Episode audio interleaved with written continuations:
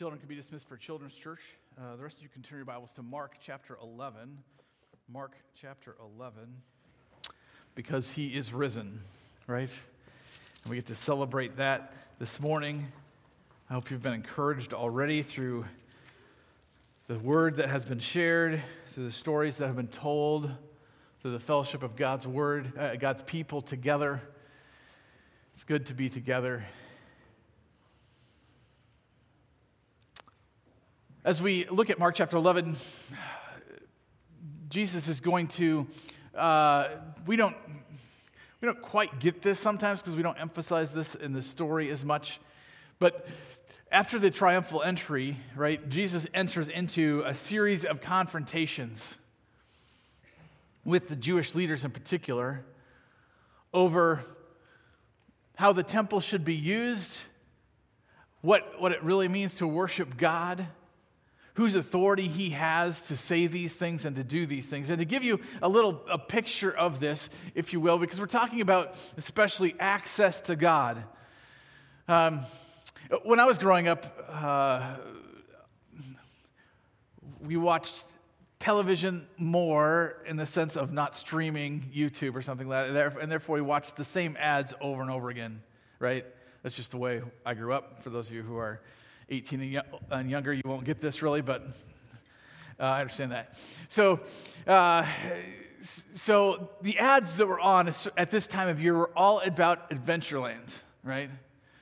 You'd have, uh, I can still sing the jingle today, right? Come on over to Adventureland, right? And uh, it'd be about this fun filled day that you were going to have, okay? And it was going to be awesome and great if you could afford to go there. And that was always the thing that was in the back of my head was, I know I can't afford to go there and have the fun-filled day that everyone else seems to be having, right?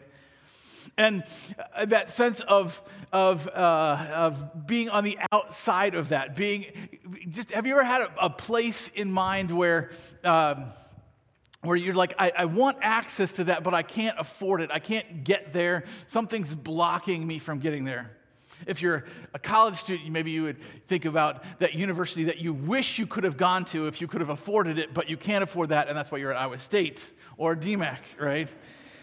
Uh, and so, you know, that, that sense of, oh, I wish I could go there. This, this, this, in this, this Mecca, this promised land, this, this, this place that seems great and awesome if I could just go there, but I can't afford to.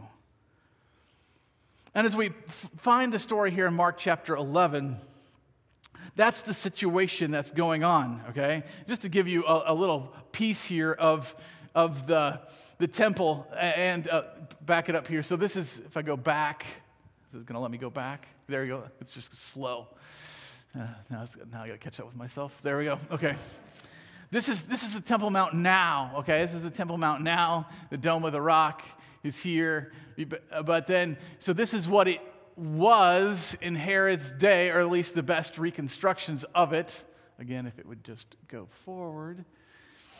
It takes a minute, probably because of the graphics, or not. It's going to freeze on me, isn't it? Can you go make it? There we go. Okay. Uh, so you can see see uh, this is the temple that Herod built. In Jesus' day, it wasn't even fully completed. Okay. And, but this is, this is a huge area here, all in stone, not in, and, um, and people would come from all over to this. I, an analogy, okay? What if, you know, we wanted to celebrate Independence Day, the 4th of July, as Americans, okay? But the only place that we could get fireworks was Washington, D.C., okay? Washington, D.C.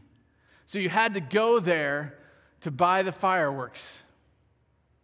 And when you got there, it'd be kind of, this is maybe a, little bit more of a different kind of shows you, showing you the areas of the temple. Again, can you guys advance it? Because mine doesn't seem to be working. Maybe my batteries are bad. But okay, so you have, the, again, this temple area here, but the, and then the, the bigger area around it. And in this, on both sides, it's what's called the Gentiles' courtyard. That is, Gentiles could get so far in, but they couldn't get in to the middle area. Women could get into this area here, and then men could get in around, it, but then only priests could get into the gold covered building. And it was all about controlled access. And so, uh, it, if you came there, imagine, if you will, that you are you, you've made this, this decision. I am going to travel to Washington D.C. and I am going to finally celebrate the Fourth of July like it's supposed to be celebrated, buy fireworks and have fun, right? And instead, when you get there to buy the fireworks, there's some crazy guy shutting the whole place down, not letting anyone buy anything, and saying that this is the wrong thing to do and how to celebrate the 4th of July. How would you respond? What would you do? Because Jesus doesn't just do it once here, he's done it before at the beginning of his ministry. And at Passover, when the Jews come together, he's already shut the temple grounds down before and said, Stop doing this. So notice what it says here, Mark chapter 11, okay? Um, on the second day, so the day after the triumphal entry, it says in verse 15, they came to Jerusalem, he entered the temple and began to drive out those who sold and those who brought, bought in the temple. And he overturned the tables of the money changers and the seats of those who sold pigeons, and he would not allow anyone to carry anything through the temple.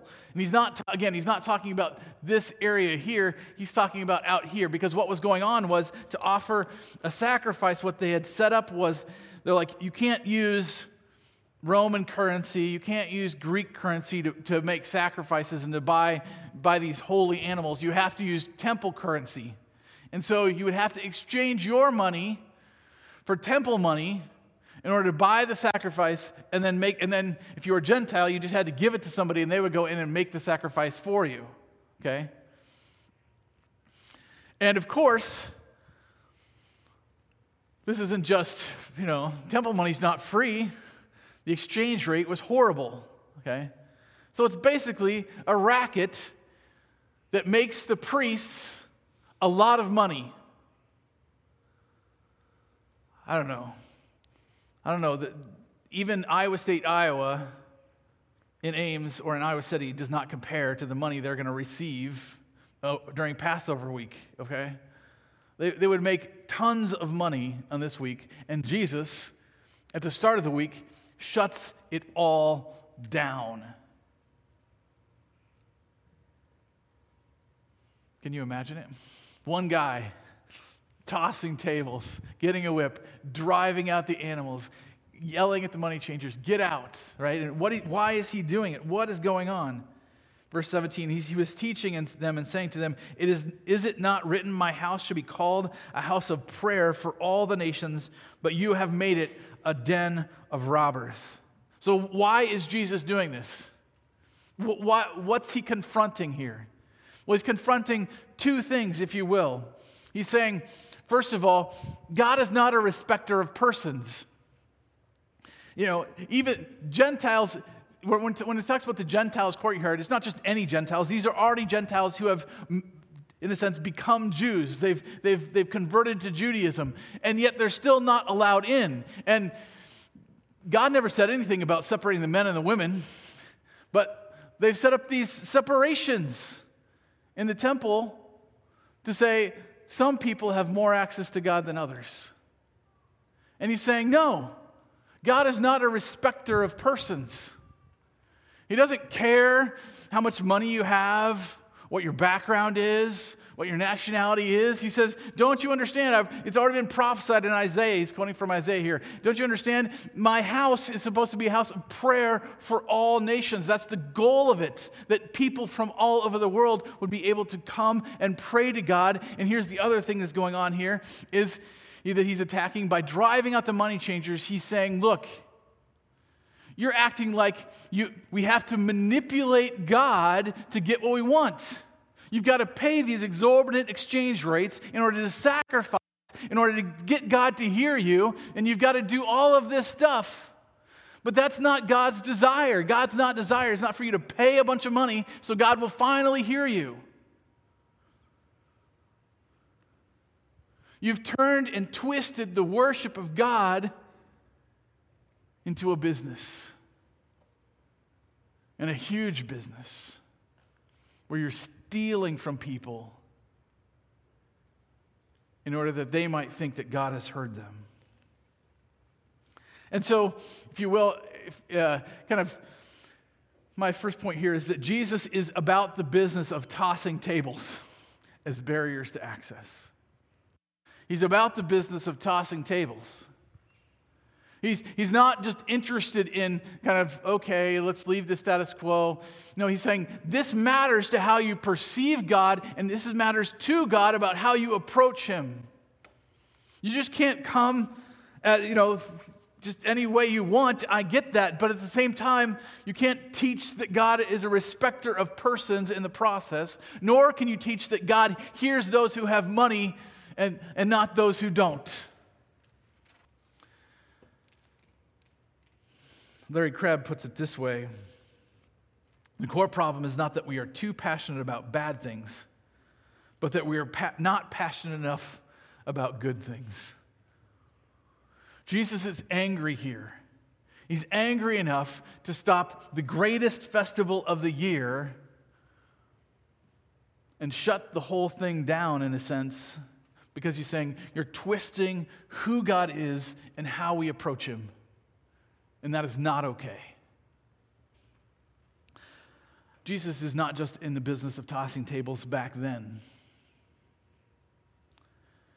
He's in the business of tossing tables now. He gets into our lives and is not satisfied with the status quo when we think to ourselves, oh, God cares about me more because he gives me this, this, and he gives me that, and he gives me this. He's like, no, that's not why God cares for you. Or I'm this type of person. I have this kind of status in society. God should listen to me. He's like, no. He's, God is in the business of tossing tables. Jesus is like, this is not how you approach God. How do I know he's in the uh, business of tossing tables? Because he's still doing it. Right? Last year at this time, there was no one in this auditorium at Easter, right? No one was here. As a pastor, it was slightly depressing. You, say, why is COVID here? I can't give you all the reasons why, because I'm not God. But I do know He tossed our lives upside down, did He not? He made us think about all the ways we spend money to make our lives the way we want them to be. He, he made us realize that there is, Uh, that COVID, in that sense, was no respecter of persons either, right? Didn't matter how much money you made. Whatever. It could touch anyone's life. Why? You say, why, why does he toss tables? Because he cares about you enough to not let you stay in your self deception. Because we deceive ourselves and we let others deceive us by, by pursuing and saying, well, this must be how I know God loves me. And we attach something, and it's because we have this, this family, or I have this background, or I have this. And just what is the thing that makes you think to yourself, God must love me, besides Jesus. And we, we do this to ourselves. It's not that anyone else has to do it, we do it to ourselves. And Jesus is like, I'm not going to be satisfied. You need to know me. You need to know why I love you. You need to know who God is. And I'm not willing to just let you drift through life, watching your sports, pursuing your activities doing whatever you please, and headed for death.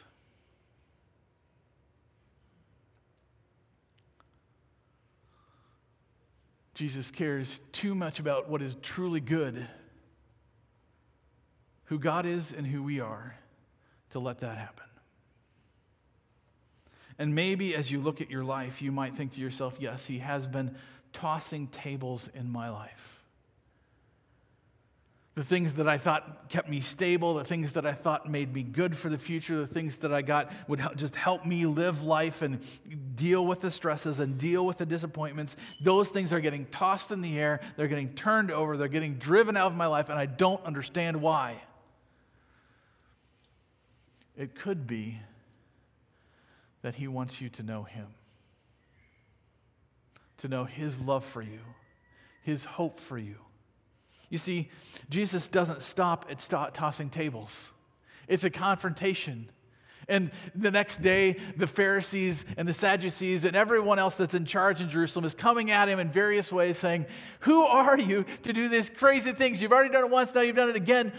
What gives you the authority to do this?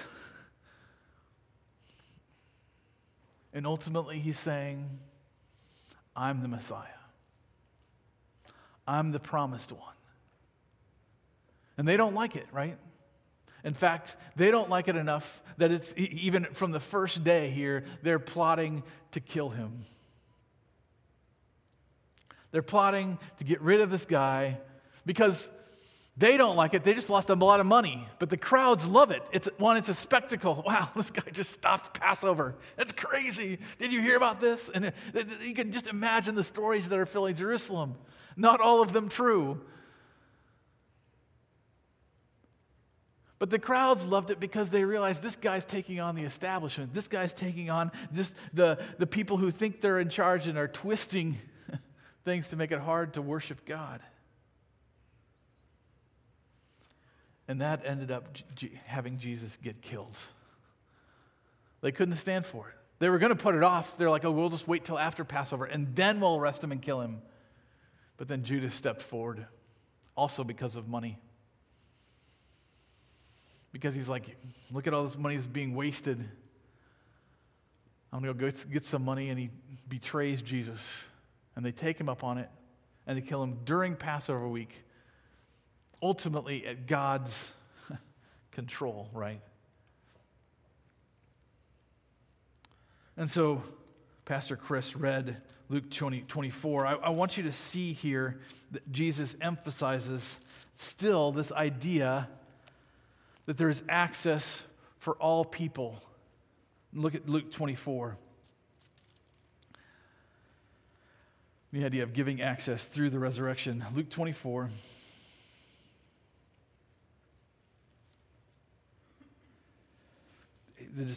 He's appeared to two men, he's appeared to, this, to the women and they're uncertain of what these things mean. Verse 36 says, As they were talking about these things, Jesus himself stood among them and said to them, Peace to you.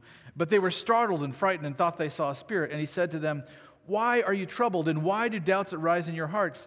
See my hands and my feet, that it is I myself. Touch me and see, for a spirit does not have flesh and bones, as you see that I have.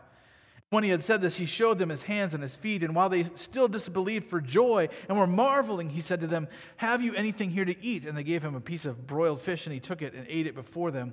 Then he said to them, These are my words that I spoke to you while I was still with you, that everything about me, written about me in the law of Moses and the prophets and the Psalms must be fulfilled. Then he opened their minds to understand the scriptures and said to them, Thus it is written, that the Christ should suffer and on the third day rise from the dead, and that repentance and forgiveness of, of, of sins should be proclaimed in his name to all nations, beginning from Jerusalem. You are witnesses of these things. Do you get it there? He's saying, look, this isn't just for the Jews. This isn't just to satisfy the Jews' problem of access to God. This is giving everyone, to all nations, access to God, to, to, to know God, to know His love, to realize He's not a respecter of persons. Even if you're not a Jew, he's not going to be like, oh, yeah, you've got a lot of money, you're okay. There's only one way. Jesus said, I am the way, the truth, and the life. No one comes to the Father except through me. And Jesus died on the cross and rose again so that, he says here specifically, he says that repentance and forgiveness of sin should be proclaimed in his name to all nations. That's why we're here 2,000 years later right? Year after year since Christ arose, the gospel has continued to go forth. And yes, it was slow initially in some ways, but then it spread to Antioch. and then to Rome, and then it's beyond the Roman Empire, and ultimately across the globe. So even today, there are churches all around the world proclaiming, you know what? There is access to God. It's not based on who you are or where you're from or how much money you have. It's based on Jesus Christ and his resurrection on our behalf.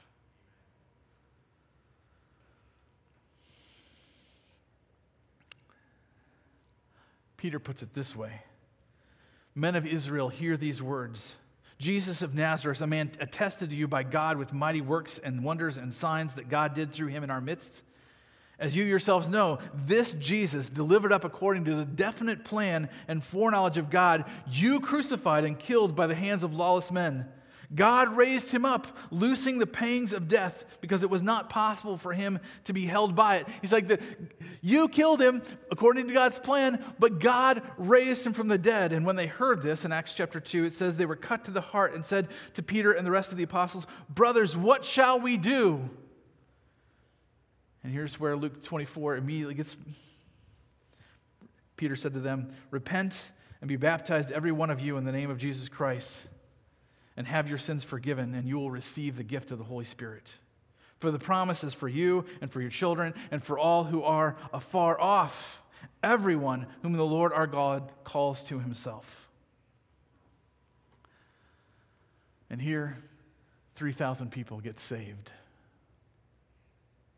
Why? Because the access is not about how much money you have. It's not about what church you belong to. It's not about uh, how much, you know, some place you, you can go. And if you can make to, to this place, then you're okay.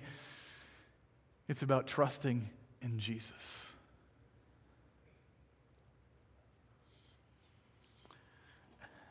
And why, why does he need to turn those tables over? Because we just don't always believe that. Especially, I think, if you have money. Obviously, Jesus points that out, even that if you, if you have money, it's, it's, it's hard for you to come in uh, to that kingdom of heaven. Elon Musk is, you know, one of the richest men in the world, right? He was being interviewed about what he believed, and he's like, I'm not, I'm not sure, but I think overall, when you die, you're dead. There's no going back. it's all there is.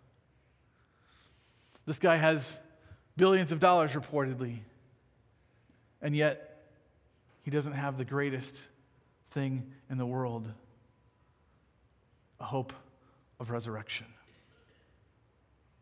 That death is not all there is, that sin does not have to reign. That all the things that we think keep us away from God because we do things and we think things and we act on things and we say things that we're like, uh, God would not be happy with that. I should not approach God with that. I should not show God what I just did there. Jesus is like, I'll take care of that. You have access to God. And because we live in 2021, we're not just told that we have access, in a sense, we are access. And I just want to point this out in point number three, if you're taking notes being accessed by the temple. Being accessed by the temple. Notice, notice what it says in Ephesians chapter 2, verses 19 through 22. It says, So then you are no longer strangers and aliens, but you are fellow citizens with the saints and members of the household of God, built on the foundation of the apostles and prophets, Christ Jesus himself being the cornerstone, in whom the whole structure, being joined together, grows into a holy temple in the Lord. In him you also are being built together into a dwelling place for God by the Spirit.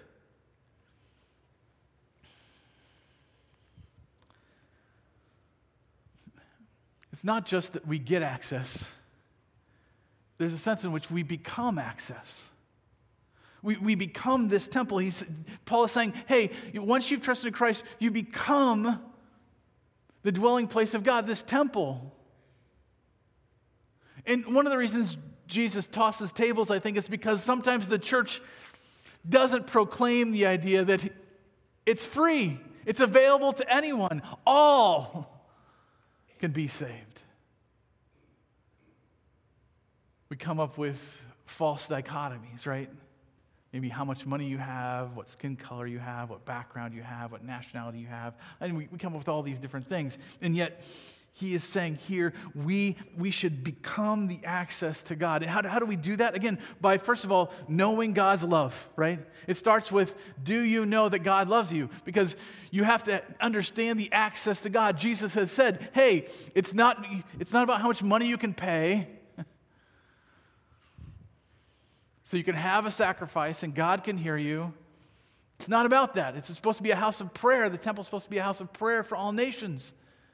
And then he says, I'm the temple. You want to have access to God? It's through me. And he becomes both the temple and the lamb and the priest in order to give us access to God. So that I don't care if you go from here and you go to Ames, or you head back to Texas, or you have to go on a flight to Korea or for some reason you need to go to London, England this week, you have access to God wherever you are. Because it's not about a place anymore, and it's not about a sacrifice anymore. It's about Jesus and what he has done for us. So if you're facing a hard thing, you don't have to be like, oh man, I better get to the temple and make a sacrifice and ask God what to do. You can, right where you're at, whatever you're doing, you can go to God and say, God, I need help and He hears you. That's God's love for you. God loves you enough to make that happen through Jesus Christ. He, he gives you Jesus as a gift. Right? John 3:16 says it very clearly, for God so loved the world that he gave his only begotten son. That whoever sh- believes in him should not perish but have everlasting life. You get it? It's because of God's love for you. Do you, do you know the access you have to God is because he loves you, not because he's tired of you, or not because he just wishes you would stop messing up. And so he's going to give you access to him so that you would finally stop messing up and he wouldn't have to deal with your messes, right? Right? Because sometimes, uh, as a parent, you kind of feel that way sometimes. You're like, man, if my, my kids would just ask me a few questions, I could help them out and I wouldn't have to deal with all the, the, the stuff that comes because they didn't ask me questions to start with. What's wrong with them? Why do they, don't they understand I'm the fount of all wisdom? That I can solve all problems? They just got to ask, right? No, God does it because He wants to love you. He wants to have a relationship with you. He wants to interact with you and know that you know Him and He knows you. And when you know that love, then you get to share that love. And, and you get to share that love just by saying, hey,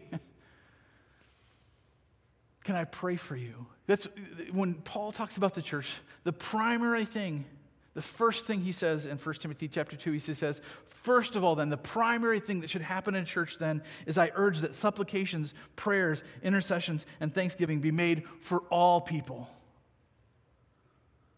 He's saying, hey, you, you want to be access? Pray. Pray for your neighbor. Pray for your, your governor. Pray for your, your president. Pray for countries around the world. Pray for the people that you, that you don't think like you. Pray for our world. Because if we're Christians, we, in a sense, we become access. Not that we give access, but we, we're representatives, we're ambassadors for Christ saying, Be reconciled to God. You can have access. It's free, it's unconditional. It just comes through faith. Can I pray for you? And one of the best things you can do is being praying for your neighbors and then ask how you can pray for them. Why? Because you're saying, I believe. When you, when you ask someone if you can pray for them, what, you, what you're really saying is, I believe God cares about your stuff enough that I'm willing to spend time on it for you. I think that's not always the message we send as Christians. I think sometimes the message we send is if you shape up and show up to church, then God will care about your stuff. and I think Jesus would toss a few tables at that idea.